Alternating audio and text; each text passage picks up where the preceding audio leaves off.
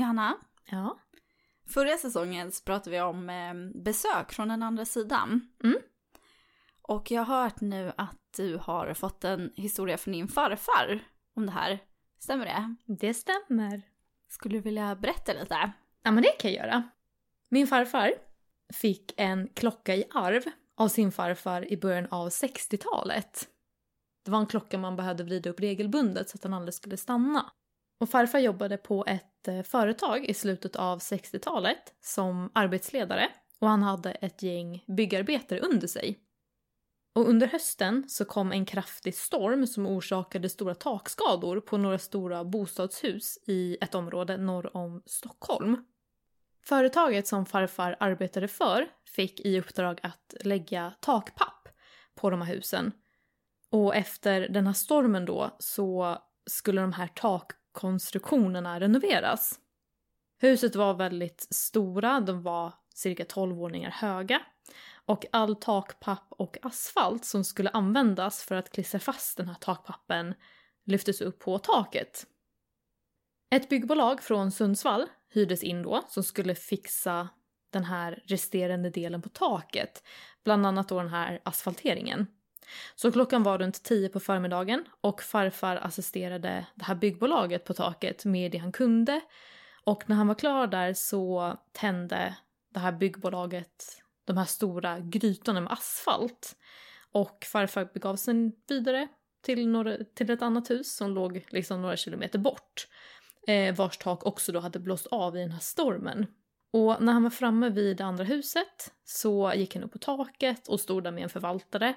De stod och pratade ett tag och sen ser han, när han tittar bort mot det andra huset, att det ryker från taket. Så han bara kastar sig i bilen och när han kommer fram till huset så ser han att nu brinner det på taket. Så han lyckas få tag i en brandkille och tillsammans så springer de upp i huset med varsin brandsläckare. Men när de ska starta brandsläckarna så funkar de inte. Så de fick då stänga den här dörren till taket och invänta brandkåren.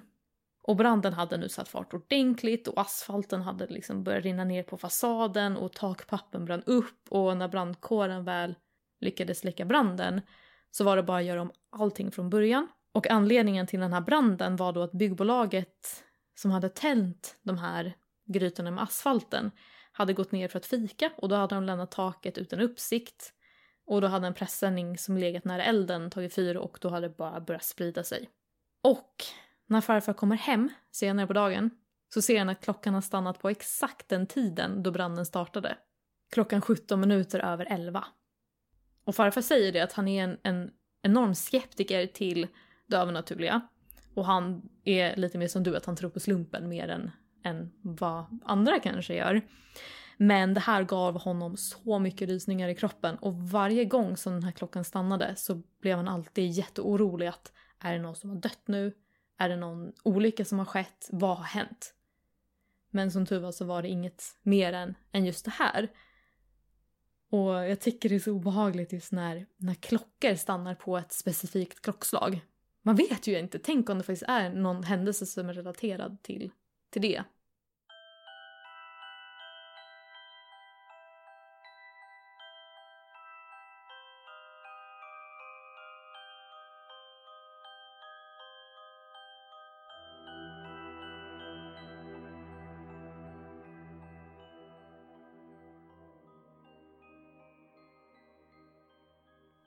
Vad coolt ändå.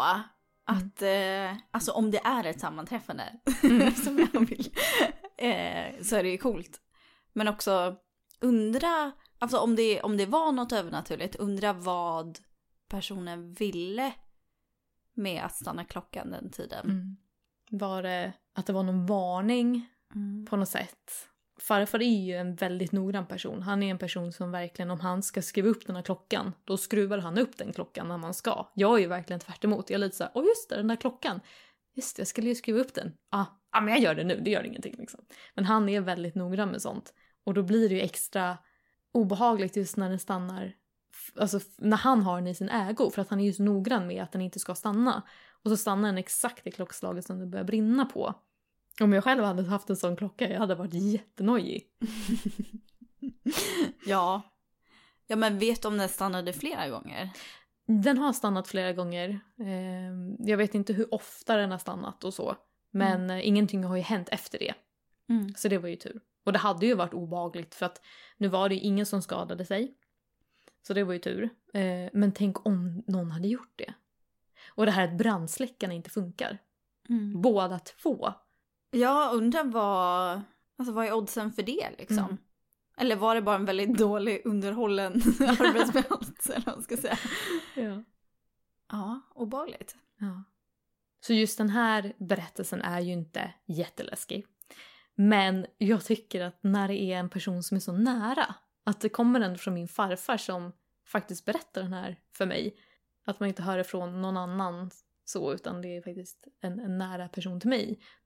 Ja men exakt, då blir det ju lite mer, lite mer verkligt. Mm, Och lite mer realistiskt eller vad man ska säga. mm. För då har det faktiskt hänt någon du känner. Det är inte så här, ja min kompis kusins syster var med om det här en gång. Och jag Mm. lovar att det var på riktigt. Mm.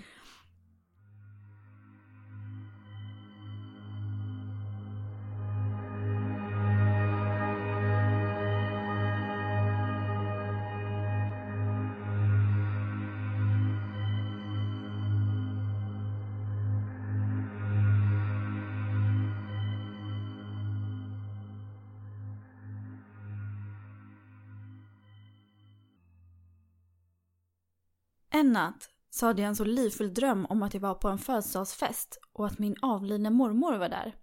Hon var så fint uppklädd och hon var yngre och mycket livlig.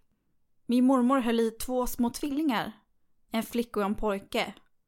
Båda med lockigt hår. Det fanns två födelsedagstårtor med ljus på formade som en etta på varje tårta. Alla sjöng Jag må du leva. Var är han? frågade min mormor om och om igen. Jag förstod att hon syftade på min nuvarande för detta man. Jag vaknade i tårar. Tre månader senare fick jag reda på att jag var gravid med tvillingar. En flicka och en pojke. Idag har de båda lockigt hår. Mitt ex och jag separerade strax före deras första födelsedag och han har inte längre någon kontakt med mig eller med barnen. Den drömmen var som en varning och jag får fortfarande rysningar när jag tänker på den. Vilket grabbtest ändå. Här, mormor besöker en i drömmen och bara “You're pregnant”. ja, så kan vi se på den här historien. Sånt tycker jag är häftigt. När man får besök i drömmar. Och sen är det verklighet av, av dem. Att det är så långt i förväg också. Mm. Det är inte som att det är en helg innan. Att det är en födelsedagsfest i helgen. Utan det här är faktiskt någonting som faktiskt händer ett år fram i tiden. Ja, precis. Och eftersom hon inte visste att hon var gravid så är det och att så här, det är tvillingar, det är en pojke och en flicka, Mm. de har lockigt hår, Mm. hennes exman är inte där, Mm. eller hennes dåvarande man är inte Mm. där. Alltså visst att man kan drömma mycket konstiga saker, men det här är lite väl stort, Mm. långsökt sammanträffande Mm. ändå. Det är som en sån här bingo, du har så här alla rätt Ja, men exakt. på samma. Vad är oddsen? Ja, det kan ju gå, men liksom, ja. Ja, var det mormor som liksom så här Ja. visar en bild Ja. Men också var, varför det? Eller Liksom, vad, vad tjänade hon på att eh, få veta det här i förväg? Mm. Ja. Ja, för hon skriver också att hon, att hon såg drömmen som en varning. Så då måste det vara, ja kanske för att, Uppmärksamma typ. ja eller det kanske var en förvarning för att liksom veta vad hon behövde, vad hon kommer behöva stå ut med. Liksom Mm. Vad som är framöver. Att så här, det kommer vara jobbigt men det kommer vara värt det. För Mm. barnen kommer ha det bra liksom. Mm.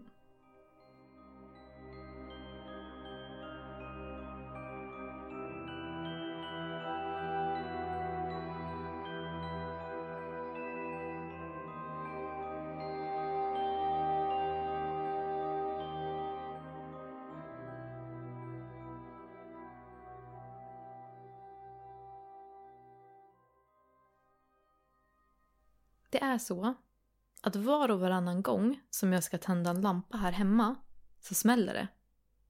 Själva glödlampan går aldrig sönder. Den bara glider över golvet och socken sitter kvar i lampan. Det spelar ingen roll i vilket rum eller vilken lampa som jag tänder. Detta är någonting som har hänt flera gånger än vad jag kan räkna. Vi har till och med köpt lågenergilampor för att se om det gör någon skillnad, vilket det inte gör. I början så tänkte jag inte på det så mycket, men nu har det hänt så många gånger att jag börjar känna att det är mer än normalt. Och dessutom är det bara när jag ska tända. Det är inte bara hemma som det inträffat, utan även hos min mamma. Hon blev skräckslagen när det plötsligt small och glödlampan, fortfarande hel, for över golvet. Det som fick mig att börja fundera på om någon, eller något, försökte kontakta mig var när jag låg på förlossningen för att föda våran andra son. Jag hade kryssat en bra lång stund utan att han ville komma ut. Mitt i förlossningskaoset hör vi alla en hög smäll och upptäcker att lampan i taket precis ovanför mig har slutat fungera. Förlossningen blev mer och mer kaosartad och personalen behövde hämta en sugklocka för att få ut min son. När de skulle koppla in maskinen i uttaget som var precis bredvid mig så fungerade den inte. De sprang då för att hämta en ny maskin och de fick till slut igång den och min son kom till världen. Personalen var dock fortfarande förbryllade över vad som hade hänt och de kunde konstatera att ingenting liknande skett på sjukhuset. Att tillägga är att min sambo är utbildad elektriker som efter alla incidenter mätt uttagen hemma hos oss för att se om det är någonting fel med elen. Men han har inte hittat någonting som kan förklara smällarna. Emma. Alltså vad konstigt. För min första tanke var ju såhär, men det är något fel med elen. alltså, prova att köpa lågenergilampor, men det är ju elen som det är fel på. Och sen Mm. så bara, nej för sambon är elektriker. Då bara, men vad är det då? och sen det skedde hemma hos mamman, det hände, det hände inte när elektrikern byter lampor alltså, det är bara hon. Är hon jättedålig på, sätter hon i lamporna fel? Eller liksom, vad är grejen? Hemsökt av en lampspöke? Ja, men jag tänker att, att det är inte omöjligt att den andra sidan kontaktar genom el. Det gick vi igenom i förra avsnittet, Hemsökta hus, att Mm. de kan försöka kontakta en genom el och eh, även teknologi. Det är en sak om, om det bara är liksom när hon tänder. Det är fortfarande jäkligt creepy att det bara händer när hon ska tända lampor. Det är ju inte varje gång men det är allt för många gånger. Men när hon liksom är i en situation där det är kaos, alltså hon ligger och krystar för henne och sin sons eh, ja, liv är kanske lite att ta i, men hon ligger och krystar och det är kaos och då bara smäller lampan. Det känns verkligen som att är hon själv laddad med någon typ av energi som gör att lampor reagerar med henne. Det låter lite långsökt men kan det vara någonting? Mm. Ja, jag förstår vad du menar. För det låter lite som att det är precis eh, som du säger, att det är liksom hennes energier liksom som påverkar elen. Mm. Hon kanske har så här jättelurviga tröjor på sig som är så här jättestatiska. Så går hon och kliar sig hela tiden så bara pang! Nu har vi löst det. Vi har löst det, Emma. Men, men någonting också som hon faktiskt tillade eh, var att varför det inte gick att få i den här maskinen med sugklockan. Det kan ju ha varit eftersom att det kan ha varit någon, någon ledning som var kopplad till, till samma lampa. Att det gick någon, någon var någon koppling. eller säkring så. som gick, Ja men ja. precis, en säkring. Ja, absolut. Eh, så det kan ju vara därför det inte funkar. Men det är ju ändå så här att det är inte bara lampor utan nu ska inte ens den funka. Och då är det Mm. verkligen så här att hon ligger i förlossningskaoset och sen så vill inte ens den funka. Mm. Eh, och var det som försökte kontakta henne, det som känns som vakar över henne, ville den se till att hon inte skulle få ut honom. Alltså att den inte ville att de skulle använda sugklockan. Mm. Alltså jag tänker det att den är lite så här. Nej. Försöker förhindra liksom. Ja. Emot henne lite. Ja.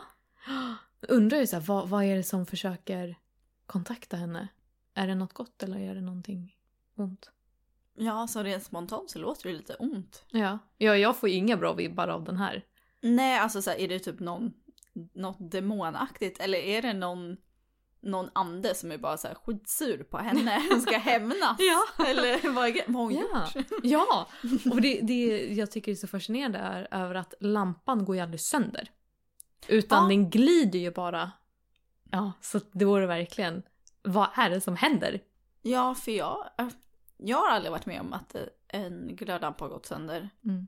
Och det känns som, går de sen, alltså om de så här exploderar sådär, Mm. Så borde de ju inte vara hela. Nej, Utan då borde de ju vara helt, speciellt om de glider över golvet. Alltså de måste ju Ja. ha ramlat ner på golvet. exakt.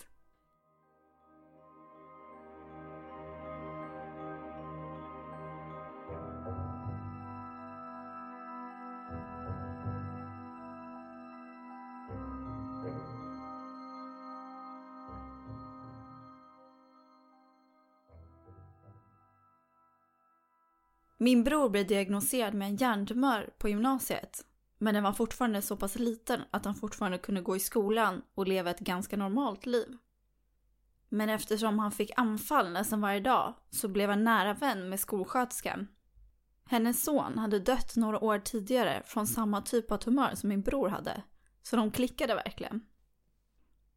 En dag så lovade min bror henne att om han dog först så skulle han komma och besöka henne.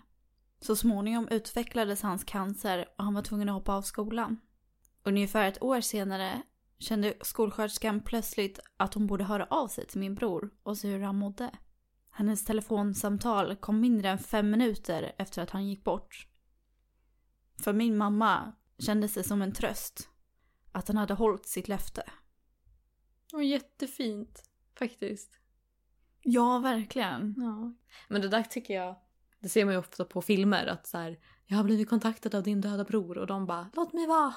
Så det är ändå Ja. fint att hon, att mamman ändå såg det som en tröst att det inte var Mm. liksom att Ja, men här var det ju inte så eller att hon såg bron utan det var bara Mm. att hon fick en känsla av att Mm. så här, gud jag måste kolla hur han mår. Mm. Som hon bara fick, apropå ingenting. mm. Och så var det precis efter han hade dött. Men det, det hör man ju också om lite då och då att personer får en känsla av att nej men jag måste kontakta den här personen. Och Mm. så gör de det så är det ofta precis i samband med att de har eh, gått bort. Ja. Och det, det är häftigt. Alltså om det är en instinkt eller om det faktiskt är att det är någonting från andra sidan. Att den kommer tillbaka. Det är, Mm. Jag tycker det är jättehäftigt. Och man, jag önskar nästan att jag själv skulle uppleva det. Att de kommer tillbaka och bara säger hej. Ja, men exakt. Det är väl om någon, om man förlorar någon så vill man väl ändå att de ska vara kvar på något sätt. Mm. Jag vet inte hur jag ska börja med det här, men bara genom att tänka på det och skriva ner det skrämmer vettet ur mig och ger mig rysningar. Jag bor i Storbritannien och när jag var barn så bodde jag i ett hus som byggdes i början av 1800-talet. Hela gatan byggdes för att ge husrum åt tidens fiskare. Det var från fyra års ålder som jag började få dessa drömmar om nätterna. De första åren började med att jag drömde om en deformerad person sittandes i en rullstol. Känslan som drömmen gav mig resulterade i att jag gång på gång väckte min bror med mina skrik och med min gråt. Dessa drömmar slutade efter ett par år men gick över till att jag började se saker i mörkret medan jag var vaken. Jag låg där, i den nedre delen av min och min brors våningssäng och skulle vända mig om. Vad jag såg var två katthuvuden som kämpade för att komma förbi varandra nära den bokhyllan som vi hade på andra sidan rummet. Att jag såg dessa katter hände rätt ofta, men till slut så försökte jag skaka av mig det jag såg. En natt glömmer jag aldrig. I mörkret såg jag en kvinna ligga på mitt sovrumsgolv, precis nära samma bokhylla som katterna tidigare hade bråkat vid. Hon var helt still, ingen rörelse, ingenting. Jag var för rädd för att röra mig de första gångerna som jag såg henne. Jag tog så småningom modet till mig för att stå upp och titta ordentligt. Hon såg vittrad ut. Klädd i en sliten och enkel klänning och hennes hår låg vilt och otämt mot golvet. Hennes ögon höll en tom blick. När jag tände lampan så var hon borta. I det ögonblicket jag släckte lampan så låg hon där igen. Den mest skrämmande natten var när jag i vanlig ordning vaknade och såg henne ligga där på golvet. Men den här gången så hörde jag onaturliga ljud och trötta andningar som jag aldrig någonsin kommer att glömma. Det lät som att hon försökte andas med flytande järn i lungorna. Jag har aldrig varit så rädd i hela mitt liv och min mamma vaknade av mina skrik. Min mamma sa att jag var löjlig, men min bror såg hur genuint rädd jag var.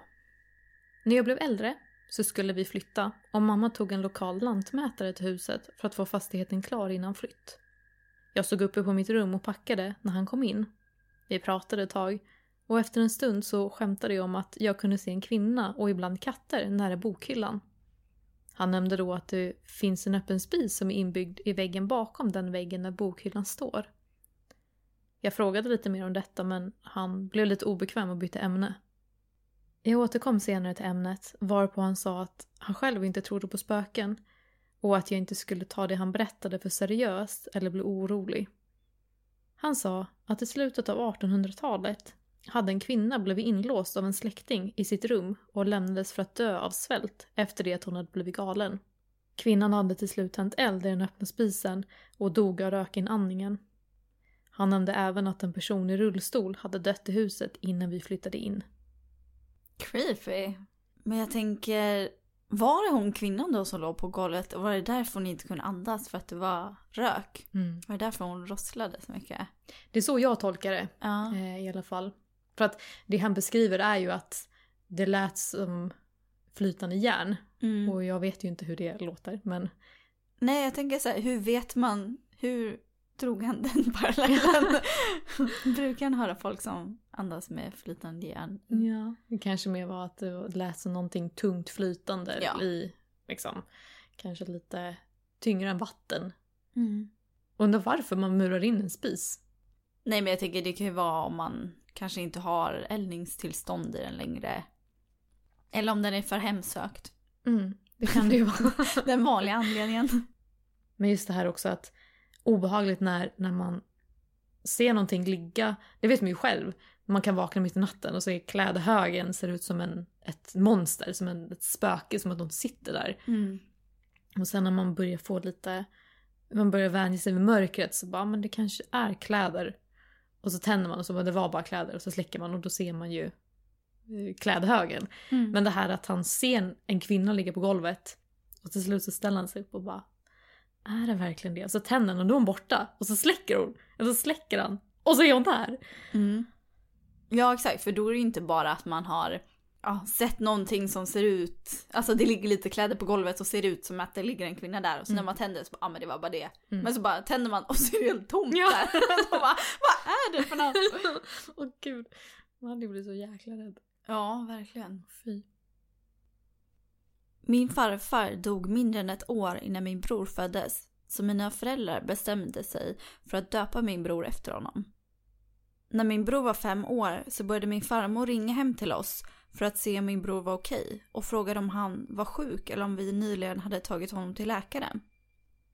Min pappa sa nej till henne varje gång hon ringde och trodde att hon hade börjat bli dement. Vad vi inte visste då var att min farmor flera gånger hade pratat med sin syster om en figur som besökte hennes drömmar som sa att min bror behövde hjälp. Efter att min farmor hade ringt oss i ungefär en månad så bestämde sig mina föräldrar för att ta min bror till akuten då hon hade fått magont. Den kvällen var det ganska tomt på akuten så läkaren bestämde sig för att göra en mer grundlig undersökning. Vilket han berättade att han vanligtvis inte brukar göra, bara för lite magsmärta. Min bror skyndades därefter till ett barnsjukhus och diagnoserades med cancer. Han fick behandling och är idag cancerfri.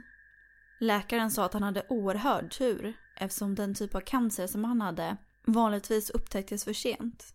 Men det konstigaste var att när läkaren opererade bort tumören så beräknade de att den växte i ungefär en månad.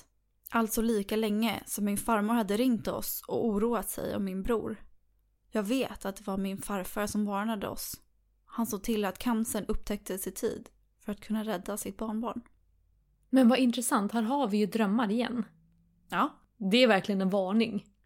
Ja, det här är ju verkligen en Mm. varning. Mm. Och det här är ju lite mer för den historien innan av mormor som jag berättade. Mm. Där är det ju lite mer bara så här, det här kommer hända dig i framtiden. Men det här är ju verkligen så här, kollar Mm. ni inte upp det här nu så Mm. kommer han kanske dö. Mm.